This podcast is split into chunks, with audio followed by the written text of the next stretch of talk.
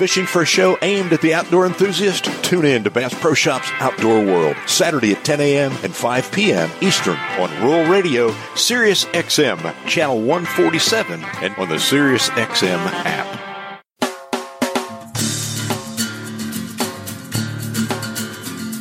Welcome in to Bass Pro Shops Outdoor World, brought to you by Bass Pro Shops. If you love fishing, hunting, and the great outdoors and want to make it even better, you're in the right place. With host Rob Keck, your adventure starts right here. Good morning and welcome, and thanks for tuning into Bass Pro Shops Outdoor World, brought to you by Bass Pro Shops, where truly your adventure starts right here. I'm Rob Keck, your host, and I hope you're having a wonderful weekend social distancing somewhere in the great outdoors. You know, as we enter this season of summer vacations and, you know, coming out of the uh, shelter in phase of this COVID crisis, more and more folks than ever are going outdoors for family fun and vacations from east to west, north to south. Families are camping, they're fishing, they're hiking and enjoying all that Mother Nature has to offer. And, you know, there's just been a tremendous uptick in the number of people that are RVing and, and heading to remote areas away from crowds of people. And for some, it's also back to regular weekend getaways, traveling to the lake or the mountains, uh, somewhere close to home or maybe even to the beach. Yet for others, those trips are journeys cross country, possibly for a couple weeks camping at a national park or some other remote campsite. Well, let me tell you, there's lots of opportunities there in the great outdoors and all across the country. And that means before you head to the woods or out on the water, you've got to, well, think about that favorite campsite. You've got to stop on by Bass Pro Shops or Cabela's. You're going to find the latest and best gear at the very best prices on everything you're going to need for fishing, camping, boating, kayaking, hunting, recreational shooting, and so much more. And if you can't get to one of our destination retail locations, check us out online at basspro.com. Go outdoors. And what a show. What a show we have for you today. Two returning guests, outstanding guests with Stephanie and Jeremy Puglisi. And, and they've been with us before and they bring such a wealth of knowledge. And they're a passionate husband and wife team that are truly experts in the world of RV camping. They co host podcasts. They're authors, magazine contributors, bloggers. But before we meet today's guests, I want to mention that if you're new to camping, outfitters at our Bass Pro Shops Cabela's retail locations can help you with everything that you need for camping, hiking, outdoor cooking, and more. And, and all this that can be found great instruction right there at Bass Pro Shops Cabela's retail destinations across the U.S. and Canada. You're going to be able to find some personal advice in picking that right tent, sleeping bags, kayaks, cookware, footwear, clothing, and so much more to help you enjoy the great outdoors. Well, to get us started today, I want to introduce today's guests. Like I said, they've been with us before Jeremy and Stephanie Puglisi. Uh, they are the co-hosts of the RV Atlas podcast, and this husband-wife team are co-authors of Idiot's Guide to RV Vacations. Their latest book, "See You at the Campground: A Guide to Discovering community, connection, and a happier family in the great outdoors, which, by the way, is available at Bass Pro Shops and Cabela's or wherever books are sold. They're also regular contributors to Trailer Life magazine, bloggers at rvfta.com, and you can follow their crazy camping adventures at the RV Atlas. Our topic today, everything you need to know to go camping this summer. That said, please welcome back to Outdoor World Jeremy and Stephanie Puglisi. Jeremy and Stephanie, welcome back to Outdoor World. Thanks for joining us today. Hi, Rob. Thanks for having us back on. Good morning, yeah. Rob. Thank you so much. Oh man, I tell you what, in this wild and crazy world that uh, we live in, you know, compounded by, you know, the COVID nineteen, and after weeks of being sheltered in, more and more people are now finding their way to the great outdoors, and and obviously it's an important uh, to stay safe while camping during COVID 19. And with that said, what are public health officials thinking about getting outside? Well, I was asked to write a few magazine articles encouraging people to get back outside and go camping this summer. So I actually went and did some research because I, I didn't want to recommend something that I wasn't comfortable with. And what I found was that the overwhelming number of public health officials are saying it is very safe to go outside this summer You need to take some precautions. You need to observe social distancing practices, but the great outdoors is is safe and it's just a very very low chance of contracting something like coronavirus if you're outside. And they're all saying it's actually safer to be outside than to go somewhere else inside this summer.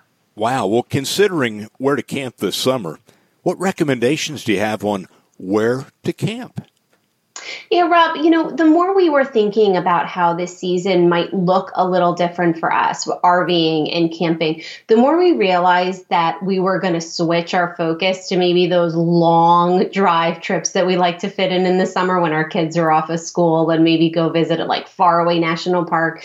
And we decided that this was a great year to explore those natural uh, treasures close to home, right? There's a lot of reasons for that. There's, you know, a variety of different situations in different states. And it can be a little tricky to navigate all of the different um, policies, right, as you cross state lines. And also, not everything's open and you don't know when it's going to be open. So if you had that bucket list trip, like I'll admit we had a bucket list trip planned this year out west, it might be a good year to pause and say, hey, let me hold off on that because this might not be open or that or i won't be able to you know see this on that trip. And and turn your attention towards the things at home that maybe you haven't fully appreciated recently and try some of those state park campgrounds near you or some of those hikes that you haven't done or some of those fishing holes that you haven't discovered near home. Yeah well tell us a little bit about uh, you know families that are out there uh, about monitoring your kids and, and avoiding those crowded spaces. What advice do you have there well, you know, in like last summer, we were giving our kids a lot of freedom at the campground. We have twin 11 year old boys and a seven year old. And last summer, we were letting them kind of go off to the playground on their own and just, just giving them some more freedom as they're getting older. This summer, we're kind of tightening that up a bit again because things like playgrounds can be hot spots. There can be lots of other kids. There can be crowds. So we're kind of back to keeping a bit more of a watchful eye on them because of the current situation. Yeah, well, you know, give us your thoughts on social distancing then as it relates to, say, hiking. You know, many people, of course, when they camp, they're going to go on a hike, or some of them by the lake and they're going to fish. We've got just about a minute here before we have to take this next break. Yeah, I, Rob, I think it's important to know that not everybody's going to have the same um, opinions as you, right? So there's going to be a whole spectrum of people out there that some are going to be wearing masks all the time outside, some aren't, some are going to be in groups, some aren't. It's important to know you have to decide what works for you and your family and then find outdoor situations that fit that. So this might not be the best year to, to try a popular trail if you really want to avoid people. This is a great year to find the off the beaten track spots if you you don't. You know, don't expect other people to be wearing masks outside. Um, that's not something that everybody agrees on. So again, just know that there's a variety of opinions out there and find a way to be comfortable however you want to be and outside. Fishing is built for social distancing, right? I mean, you don't walk up to a bunch of strangers and start fishing right next to them. So I, yeah. these are these are good situations to be in in the outdoors right now. Sure. Well, look, we got to take our uh, first break. We return. We're going to just pick up where we left off and continue our conversation with Jeremy and Stephanie. This and a whole lot more coming right up. And I'm Rob Keck, your host here on Bass Pro Shops Outdoor World. SiriusXM's Rural Radio is your guide to the agricultural markets, where expert analysts and traders join our discussion live. Your information. Open up the farm and the challenges we face. You can learn how to do it for yourself. Rural Radio, your gateway to the rural lifestyle. The latest information about hunting, fishing, and more. Rural Radio is the leader in Western sports. We talk about the latest in Western sports, professional rodeo, bull riding. SiriusXM's Rural Radio. 147. Or listen on your phone when you get out of your car with the SiriusXM app. In 1912, Theodore Roosevelt said, There can be no greater issue than that of conservation in this country. More than a century later, his statement has never been more meaningful. The Theodore Roosevelt Conservation Partnership promotes Roosevelt's commitment to the sporting life by guaranteeing that all Americans have quality places to hunt and fish. Visit trcp.org to learn more and take action. Back to Bass Pro Shops Outdoor World on Rural Radio, Sirius XM. And welcome back to Bass Pro Shops Outdoor World. And uh, if you've just tuned in, we're visiting with the co host of the RV Atlas podcast, Jeremy and Stephanie Puglisi. Let's pick up where we left off. You know, we were talking about social distancing relating to hunting and fishing. What are your thoughts on camping with other families? We have always loved camping with other families, but I think this summer it's more important than ever to make sure you're on the same page before you go to avoid stressful situations. So if you're like very strictly wearing masks or observing social distancing and, and you go with that family that just is not paying attention to those things, that could create some stressful environments. So we just got back from camping in the Lake George region in the Adirondacks of New York and we camped with another family, but we had a conversation before we went about what the rules were going to be with the kids.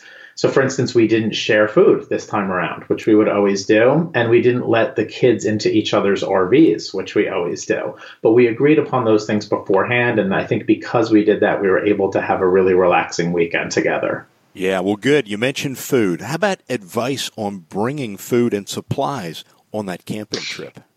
Yeah, we are. We're more careful than ever. Um, we've been, you know, RVing, camping long enough that we don't take, you know, packing too seriously. We're always like, oh, there's always a store to run into if you forget something. We don't really stress out about it. Well, this year we took our checklist a little more seriously. One of the ways that we wanted to minimize our contact as we traveled was to avoid just going into stores as much as possible. So we packed our food supplies for every meal for the entire trip, plus a little bit extra. I don't think I've ever brought so much food along in the RV. And then also we made sure to have, you know, certain cleaning supplies and everything that we might have been a little more lackadaisical about in the past. You know, hand sanitizer in the car, a pump of that, um, things like that. We made sure that we were well stocked in advance. Stephanie had the refrigerator bursting at the seams, but it, it, worked well for us because a lot of restaurants were closed.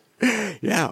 Well, you know, I mentioned in that last segment or the, the question, you know, where to go. And so there's, you know, many options available when it comes to considering a campground. And, you know, the dilemma for some might be choosing the right campground for, for your family. And that said, let's look at the different types of public uh, campgrounds that are out there. And let's start with the pros and cons of a state park. Give us your thoughts.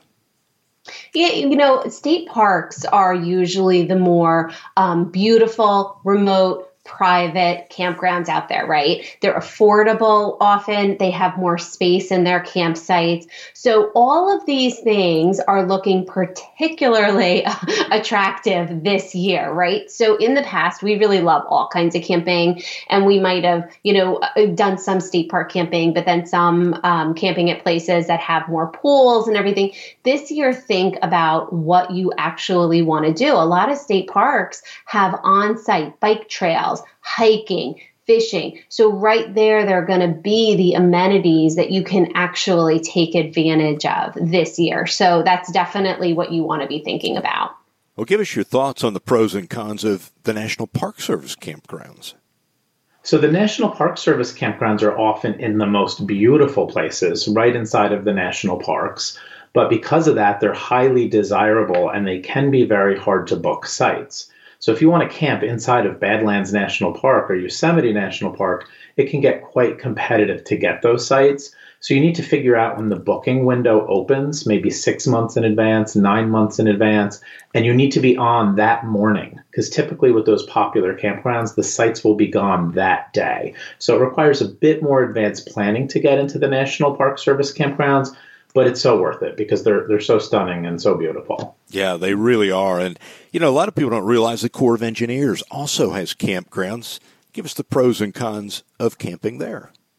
Well, these might be one of the best kept secrets, right, in America. And I'm not sure that anybody wants us to spill the beans, but the Army Corps of Engineer campgrounds are really a treasure in this country because they're all located um, on these waterways, right, that the Army Corps of Engineer manages. And what they've done is they've built up these wonderful campgrounds with a lot of the time huge sites and paved, you know, areas for your RV to sit on right there on reservoirs or lakes or rivers and all these different waterways. Oftentimes there's boat launches. They even have hookups at some of these campgrounds, and they're cool. 20 to 30 bucks a night. I think the problem is they're very difficult to find. Yeah, it's hard, right? They, I don't know if they're doing this on purpose, but they're a little bit, they fly a little bit under the radar. So, one of the best things maybe you can do is um, go onto the internet and, li- and literally put in, you know, Army Corps of Engineer campgrounds and your state and see what pops up and see what might be right around the corner that you didn't even know about. Yeah. Well, there's some really well managed private campgrounds out there. So let's take a look there and, you know, give us your thoughts on family owned campgrounds as a place to camp. We have always loved over the years going to family owned campgrounds, and we think that they're also very good for new campers because there's often an owner on site or a manager on site. So if you're renting an RV for the first time or you're just going on your first camping trip and you've never even, you know, set up camp before, a family-owned campground there might be a bit more support there for you. Where if you go to a state or national park, sadly they can be underfunded. There's not that many rangers around. The rangers are not necessarily campers themselves. So there's a good support system at the family-owned campgrounds they're going to have more amenities, they're going to have more hookups, and they're going to cost more too. I'll also yeah. say that this year, more than ever, right, with this flood of people who are choosing to camp instead of doing a lot of other types of family vacations, it might be really hard to secure a reservation at some of those amazing public campgrounds that we just talked about. You're probably going to have an easier time finding a, a, camp spot at some of these private campgrounds. You might pay a little more, but you're going to get a spot. and a lot of states are keeping the state park campgrounds closed later than the family owned. So the family owned campgrounds have opened up a bit more quickly in most states. Well, KOA.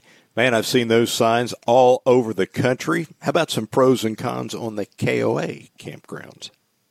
You know, if you are one of those people that's really kind of cautiously sticking their toe out of their front door to go on a camping trip this summer, a KOA might be a really good option for you. Um, because of the fact that it's a franchise, KOA have, has given their campgrounds a lot of guidance and support in developing new policies, right? Think about how crazy this is for all of these people that have been in the campground business for decades to all of a sudden have to run their business completely differently, right, than they ever have in the past. Mm-hmm. And KOA specifically has stepped up to try to support their owners in in you know making changes maybe to their camp store or their check-in process or their activities. So in that way, if you're one of those people that is kind of on the fence and feeling a bit unsure, a KOA might be a really good option to have that family vacation but not feel uncomfortable. Well, look, that takes us right to our next break. We return, going to continue this educational conversation is really enlightening with Stephanie and Jeremy and a whole lot more coming right up. I'm Rob Keck, your host, right here in Bass Pro Shops Outdoor World. Thanks for joining us, and we will be right back. This is a public service announcement test from TakeMeFishing.org to determine if you need a fishing license and boat registration before heading out on the water. Let's begin. Are you a bear? Do you have a beak? Does your name rhyme with Ald Beagle? Do you dart in front of cars? Here's a tough one. Do you have plumage? Do you rub your body against things to mark them? Do you have webbed feet? No, I mean like a. Were you hatched? Do you have fur? I'm not talking back hair.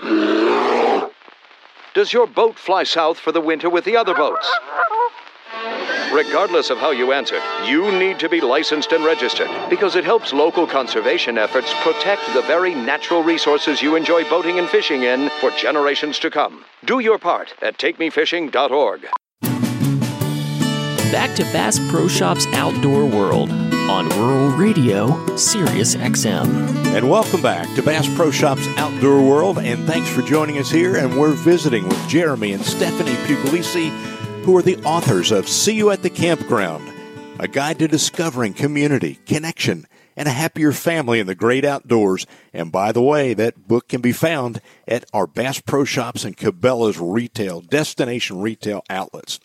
Well, packing for many is always a challenge. And packing for a camping trip, well, it can be a daunting task for, for some, especially if you've never camped before. And, you know, personally, I think back on an extreme backpack hunting trip that, that I made for Dall Sheep, and it was in the Mackenzie Mountains of the Northwest Territories in Canada. And you know, getting ready for that, I knew I was going to have to be in good shape and have very limited gear that I could carry. In fact, you know, less than 30 pounds to take on this 10 day hunt. And I reviewed numerous gear lists and talked to other hunters that made similar hunts and began gathering and laying out the gear months in advance. Uh, off and check them off my list. My wife said she never saw me plan so much for a trip. Well, with that said, look at tips for packing and camping trips. Uh, do you guys have a dedicated camping gear list, or what do you advise so that people know where to begin on what to gather for their trip?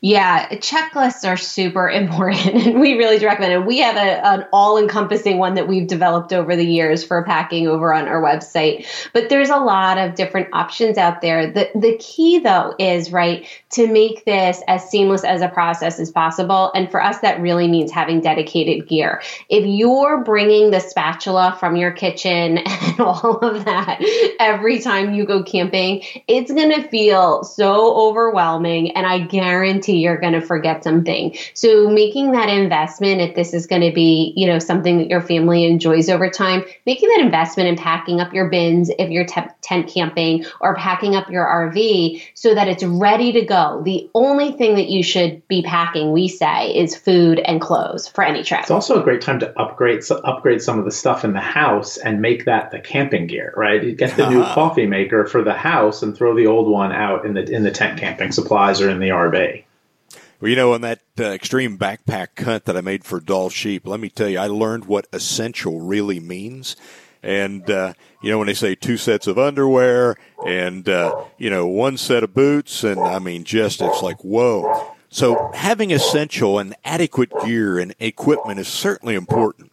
Talk to us about being prepared versus being underprepared for that camping trip we always feel like, and we have an RV, so we're in a, a, position of luxury here, but we always feel like it's better to be over prepared, to be ready for any type of situation, to have that emergency medical kit, to have clothing for all different types of weather. I don't want to have to, at 10 o'clock at night, be making that emergency run out to Walmart. I would rather have everything we need with us on the trip. Yeah, I mean, yeah. it's really important that um, you know, you're going to spend more time outdoors when you're camping. So you really do need to make sure that you prepare differently. You cannot, you know, when you're at home, you're protected from the elements more. So in the summer, you may not think about packing warmer clothes. But then all of a sudden, when you're spending more time outside while camping, you're like, oh, I do need that jacket at night, right? Or in the early morning hours. So you have to think about your clothing differently. We, you know, there's that saying that there's no bad weather, there's just bad gear, right? Having that rain gear so that you're always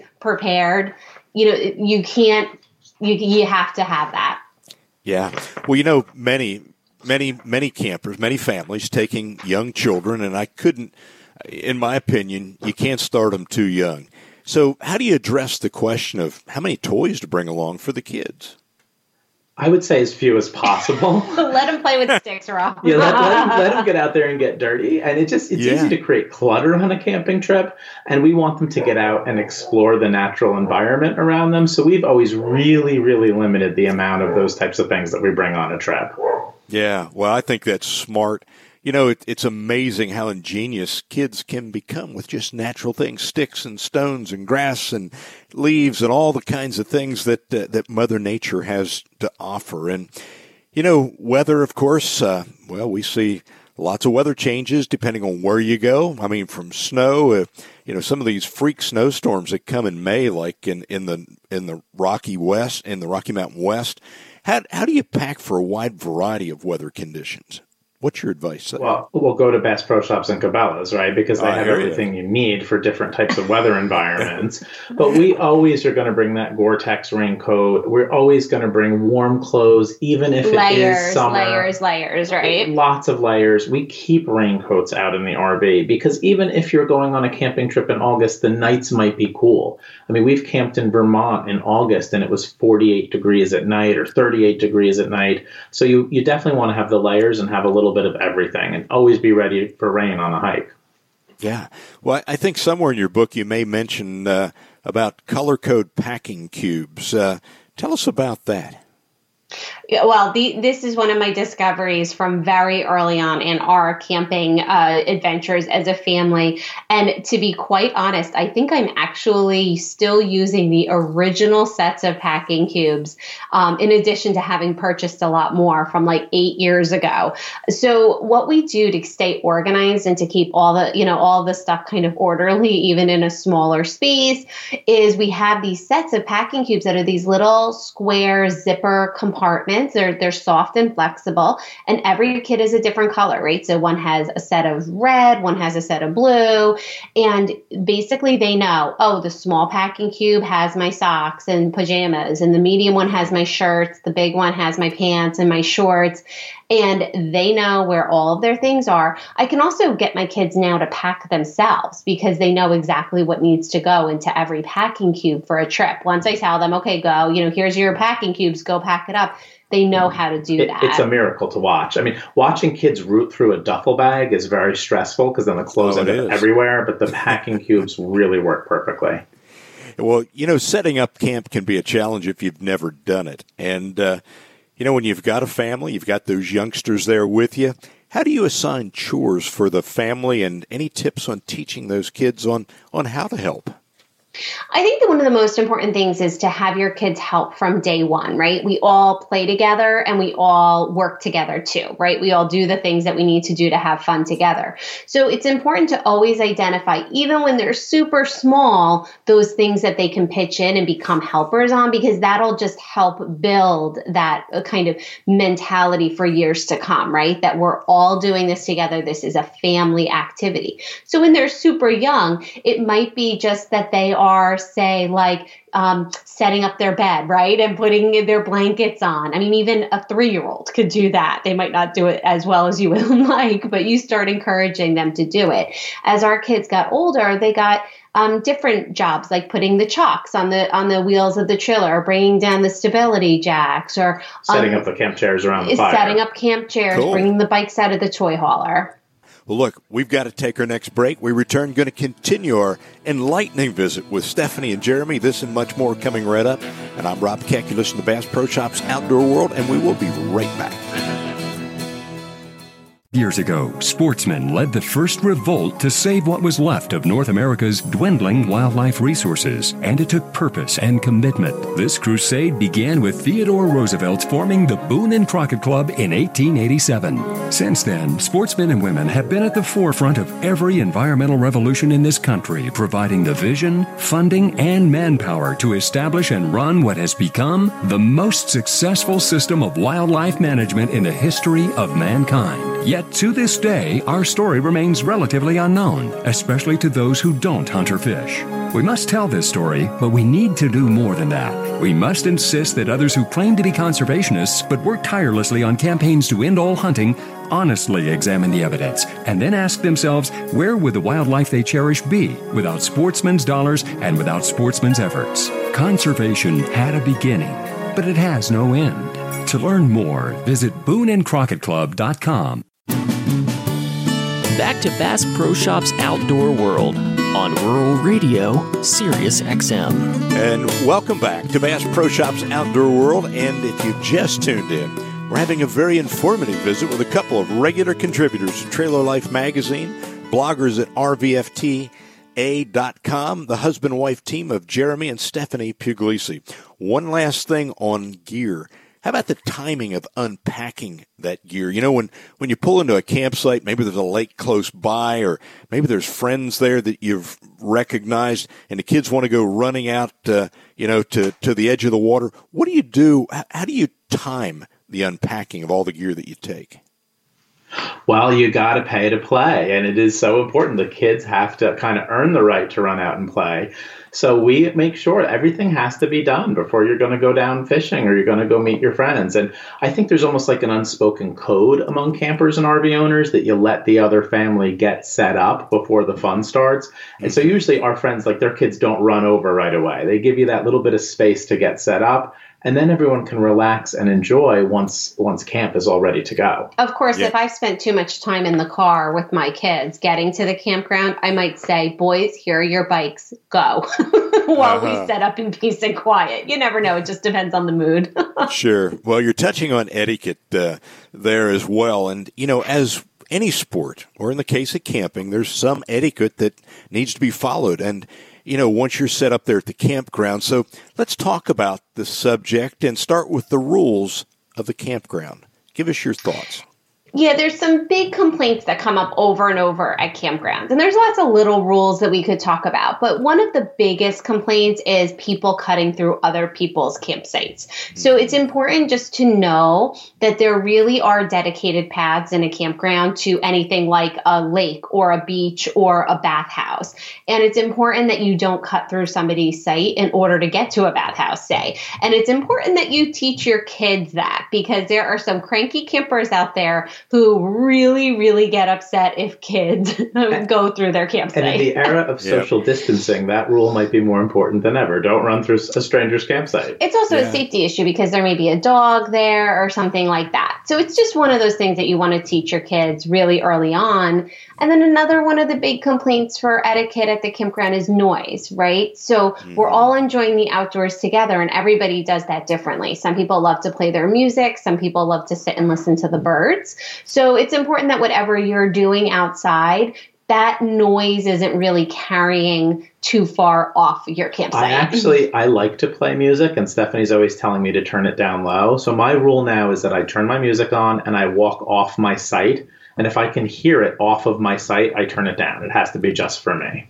Uh huh. Stephanie, you mentioned safety, and uh, you know, of course, in campgrounds there are roads and trails that uh, can be driven on. And uh, talk to us about driving and safety within the campground. Yeah, it's super important that um, people know that you know, if you're going above five miles an hour, you're actually going too fast for a campground. And it can be hard. I know that new um, campers also are not very good at understanding how slow you actually have to go in a campground. Why is this? Because everybody that's used to campground life is used to being sort of um, the king of the road, you know, out there riding your bike, walking your dog, your kids might be playing catch in the road. That's a very common thing for a campground. Car cars or trucks are the thing that people are, you know, sort of expecting to defer to them. Well, if, a, if, a, baseball shoots out into the road, a really little kid might just run right out into the road and kind of just appear out of nowhere. So oh, yeah. driving as slow as possible is, is so important. My rule is that I'm always thinking when I'm driving through a campground that if a child were to dart out, I would be able to slam on my brakes and stop, right? So that's mm-hmm. how slow you're going. You're really creeping through. Yep. Well, you know, many have dogs that uh, they take along with them to their campsites. And uh, what are your thoughts uh, and, and rules about having the family dog at your campsite?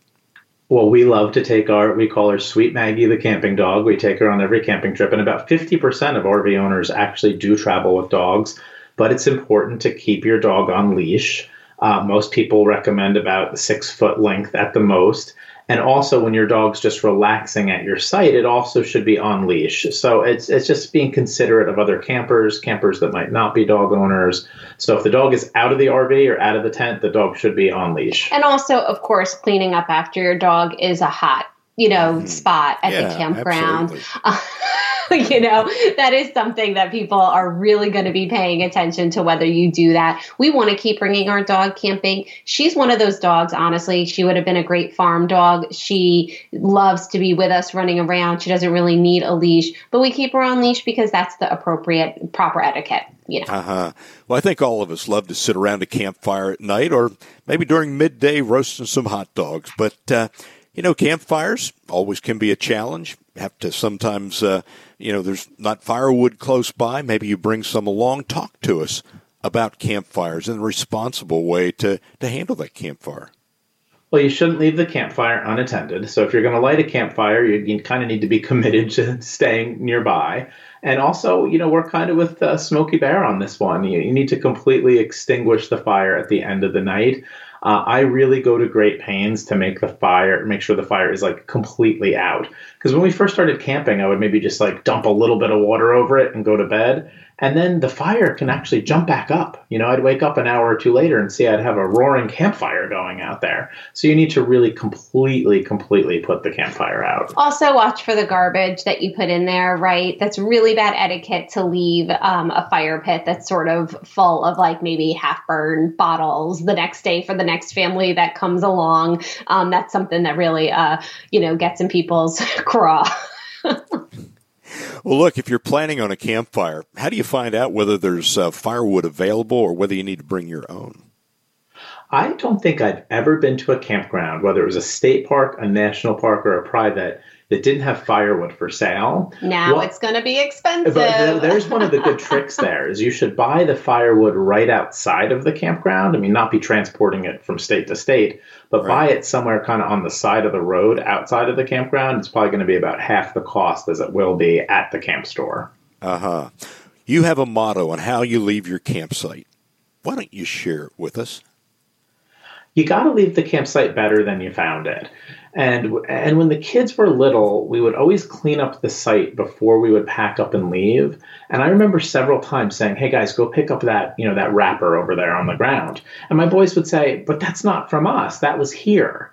And I really wanted to teach them, like, well, that doesn't matter. You know, I want the next person to come on board here and find a really, really clean campsite. And even if it's someone else's trash, we all have a responsibility to kind of keep everything clean out there in Mother Nature. Makes it a better experience for all of us. What a great motto. Well, look, that's going to take us to our next break. We return, going to continue our visit with Stephanie and Jeremy right here on Bass Pro Shops Outdoor World. This is Rob Keck, and we will be right back. Embrace the rustic elegance of a bygone era at Big Cedar Lodge. Located 10 miles south of Branson, Missouri, Big Cedar Lodge is a masterpiece that brings together natural beauty and contemporary luxury. Visitors are invited to explore and experience some of the most popular amenities here.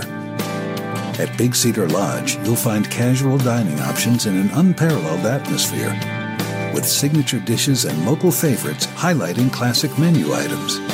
Take in spectacular views at Devil's Pool, live entertainment at the Buzzard Bar, or relax at Truman Coffee and Cafe, all surrounded by the natural ambiance of the Ozark Mountains. One of the newest additions to the property is Cedar Creek Spa. This 18,000 square foot world class spa is a private oasis with soothing pools, fireplaces, and a full service salon. In addition to the complete spa experience, there are private suites available. All of these features make Big Cedar an ideal destination for weddings, corporate gatherings, and more. Families have been visiting Big Cedar Lodge for generations, looking to experience what many call a little piece of heaven on earth. To learn more, visit bigcedar.com or call 1 800 BC Lodge. Back to Bass Pro Shops Outdoor World on Rural Radio, Sirius XM.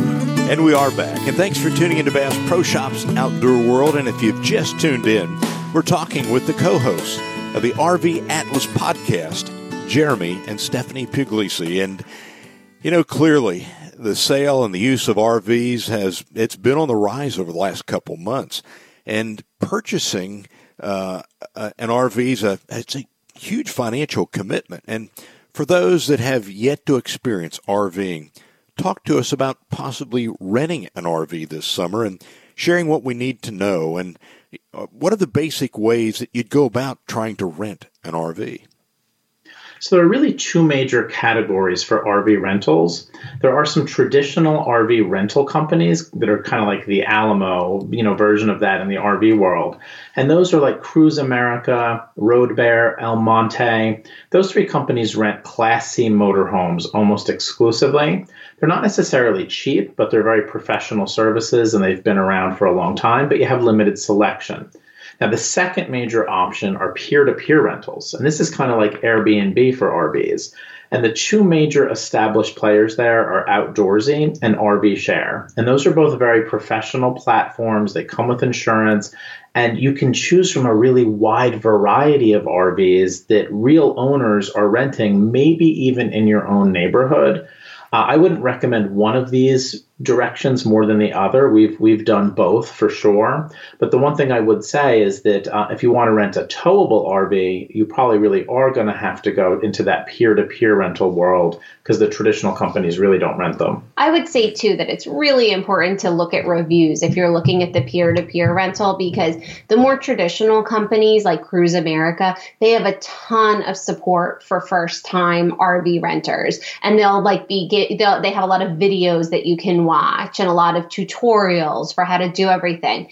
In the peer-to-peer where people are renting out their own RVs, some of the owners are really good at that and they'll have all of these resources, checklists, right? And they'll be really great about helping you for your first time. But some owners may not be so supportive. So if you're a first time renter, you'll want to look for an owner with great reviews that maybe mention them being super helpful to first time RVers. Yeah. Well, you know, I mentioned the word expensive, and uh, you know, it's a very subjective kind of of, of a term.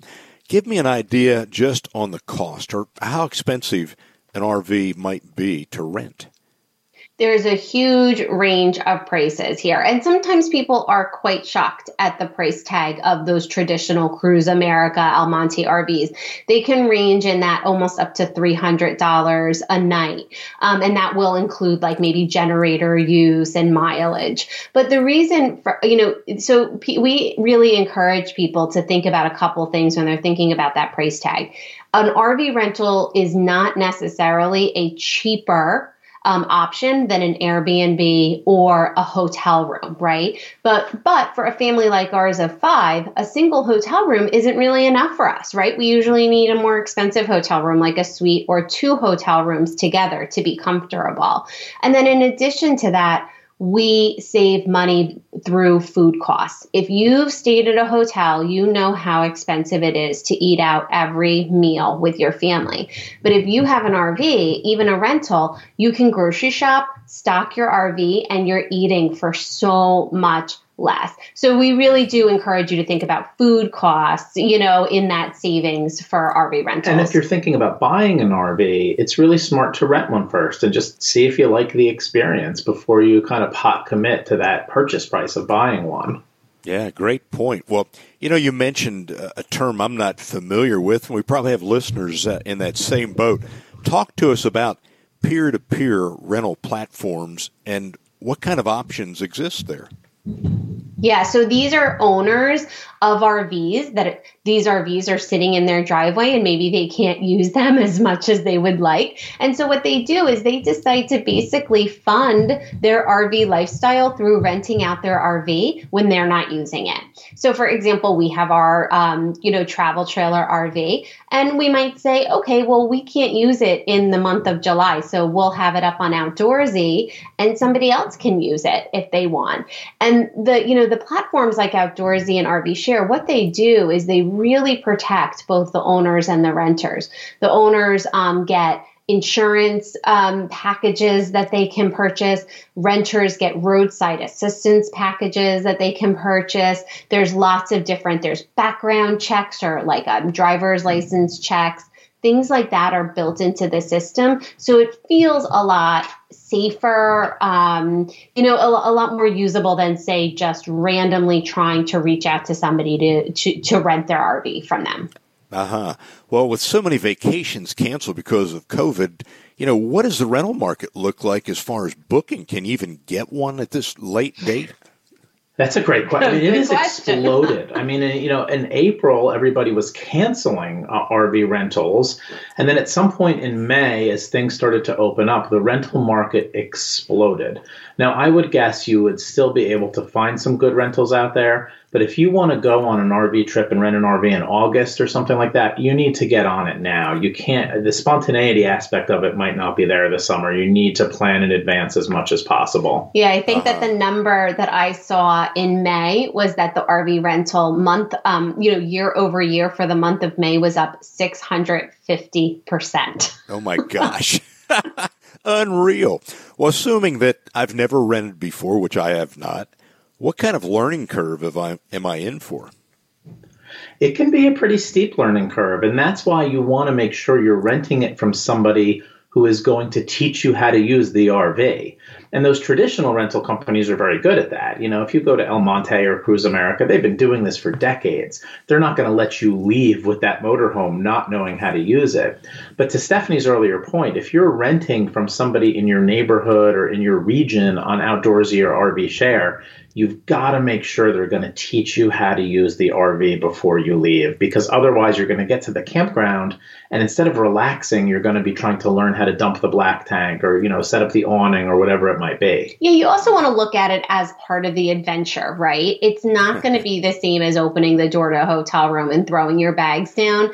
You should be looking at this as part of the fun, right? You're learning how to do a new thing, you're enjoying time with your kids in a different different way maybe than you have in the past. So just embracing that as sort of this challenge, just like you would tent camping, right? If you've never gone tent camping with your kids and you're teaching them how to set up a tent, that's yeah, there's work involved and there might be some frustrations, but you do look at it as part of the fun. A sense yeah, well, of humor great. is required. A great point, which will take us to our final break. Hold that thought. We return going to continue our wonderful visit with Stephanie and Jeremy and this and a whole lot more coming right up. And you're listening to Bass Pro Shops Outdoor World. This is Rob Keck, and we will be right back. We all have it.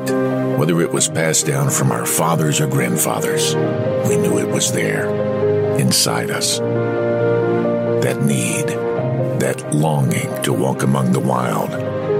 But it's more than just our love of the outdoors that keeps us coming back. It's knowing we serve a purpose to give more than we take. That we're here to carry on a legacy and become stewards of our wildlife. This place embodies that legacy with over a mile and a half of walkable trails and 35,000 live fish, mammals, reptiles, amphibians, and birds to teach and inspire. Stop and you'll feel it. Listen and you'll hear it. Asking you to share the wonder the Wonders of Wildlife National Museum and Aquarium. Share the wonder.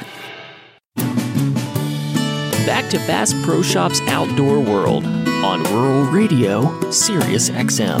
And welcome back to our final segment of Bass Pro Shops Outdoor World. And we've been having a very educational and a fun discussion about camping with the authors of their new book, See You at the Campground, a guide to discovering community, connection, and a happier family in the great outdoors, which is available at Bass Pro Shops and Cabela's. And of course, those authors have been with us through this entire show, Jeremy and Stephanie Puglisi. Well, for some, you know, it may make sense to buy an RV this summer. So the question is, what do you need to know? Uh, you know, as mentioned earlier, RV sales have surged. What can you tell us about inventories of RVs today? Well, they can't build them fast enough. Uh, we, we have a friend that's a sales manager, and their, their inventory is 50% lower than it was last summer. That being said, uh, the RVs are out there. Uh, the deals might not be as good because they're selling them so quickly. And, and some of the manufacturers are even considering starting to build them on Saturday and on the weekends because they lost that, that whole month of, of April. So, mm. again, if you want one, you need to start looking into it now. Well, look, as with buying a car, a truck, an ATV, a UTV, a lawnmower, and even an RV, service after the sale is a given. What advice would you give uh, uh, in where you buy your RV and, and getting a good dealer? Your thoughts? Yeah, I think that some people look at a RV purchase more as a car purchase, and honestly, it has more. Um, in, it has more to, like a house purchase in terms of knowing that there will be things that you need to care for going forward. Right, a new car you expect to drive with little to no issues for years um, at first. If you're buying a new car, a home, you know, there's going to be things that you have to service every spring, every fall, you know, along the way. So it's important that you don't just look for the bottom dollar pricing. You have to take into consideration the service. A lot of dealers really do um, provide great service for people that purchase their RVs from them, but there are dealers who, you know, front load that purchase and then don't take care of your RV later on. That's just an unfortunate part of the industry. A, a, a pro tip here for all your listeners, Rob, is when you go to an RV dealership, count the number of service bays they have I mean, actually look at the service center. If you walk in Good and there's point. really no service center or maybe just one bay, um, they're not going to be able to take care of you later after the fact. Yeah. Well, I want to make sure that I can get service because it doesn't matter how good of a piece of equipment is. Eventually, it's going to need some servicing. Well, budgeting, financing. Talk to us about that when we're looking to buy an RV. Yeah, I really, I mean, nobody, you know, everybody's budget is their own, and there's such a big range out there. And I'm not in the business of telling anybody else what to do with their money. But something that we hear over and over again from folks is that they do kind of regret stretching their budget farther than they had originally meant to. Why? Because what happens? It it, it, it, digs into your budget for actual camping and travel, right? So when they're going and they're shopping, they, you know, they're looking at one price range, but then they get the stars in their eyes over maybe the, the kitchen island and the pennant lighting and the farmhouse sink in the RV. And they go, oh, well, we can spend more. So you know, something that we've learned over the years is that people actually enjoy the RV lifestyle a lot more when they do make a purchase that's super comfortable within their budget, whatever that may be. Sometimes simple is better because the more bells and whistles you get on an RV, the more potential problems you can have with it. You know, I never want to be the guy at the campground who's cursing and swearing because he can't get his, you know, fancy electric this or that or can't get his Uh-huh. USB ports going or whatever it is. Sometimes simple can be more fun. I remember my dad buying a, a car. It was the first time that elect, electric windows uh, were available. Dad said, "I don't want I don't want a car with electric windows. I want to be able to crank that thing, knowing I can get it up and down all the time." And it was uh, it just it struck a, a chord with me. Well, look, we're just about out of time, but uh, you know, with RVs coming in all different sizes and shapes, what considerations would you recommend when selecting the size of an RV? Yeah, be very careful because when you're shopping for an RV, the RV is not in its natural habitat, right? It's at the it's at the RV dealership. You may lose perspective of the size. You want to think more about driving the RV, storing the RV, and then also camping in the RV. Okay. So if you want to camp at rustic state parks, beautiful natural environments, if you go too big, that's going to be a challenge. Make sure that you can store the RV you buy and also make sure that you're comfortable driving it because if you go too big and then you're white knuckling it for your comfort level on the highways, nobody's having fun, right? So err on the side of caution When, in you're, that when area. you're sitting in that RV at the showroom, imagine backing it up. yeah. Well, look, we are out of time, and uh, I know we didn't cover everything, but you know, there's some out there saying, "How about a towable RV?" I'm sure they can go to your book, they can go to your website, and you can give them all the kind of pointers that they need. But I want to give you a chance just for a final thought here in the last 20 seconds. My final thought is that the family in the $500 beat up used pop up camper is having just as much fun as the family in the half a million dollar motorhome. And it's really not so much about which one you buy and how expensive it is. It's really about just getting out there into the great outdoors with your family and having a great time. And you can do that in just about anything. Wow, what a great thought. Great idea. Stephanie, Jeremy, thanks so much for being with us. Thanks for sharing and helping us become better informed campers. Have fun this summer and go beyond. Go camping, go RVing, go outdoors. Folks, that's going to wrap it up today here in Bass Pro Shops Outdoor World. I'm Rob Keck on behalf of Bass Pro Shops, where adventure always starts right here. Thanks for answering the call. That call to conservation and preserving our rich hunting, fishing, and trapping heritage. We'll see you next week. This has been Bass Pro Shops Outdoor World, talking all things outdoors, brought to you by Bass Pro Shops, your outdoor leader. Join us next Saturday and every Saturday for more special guests and unique locations.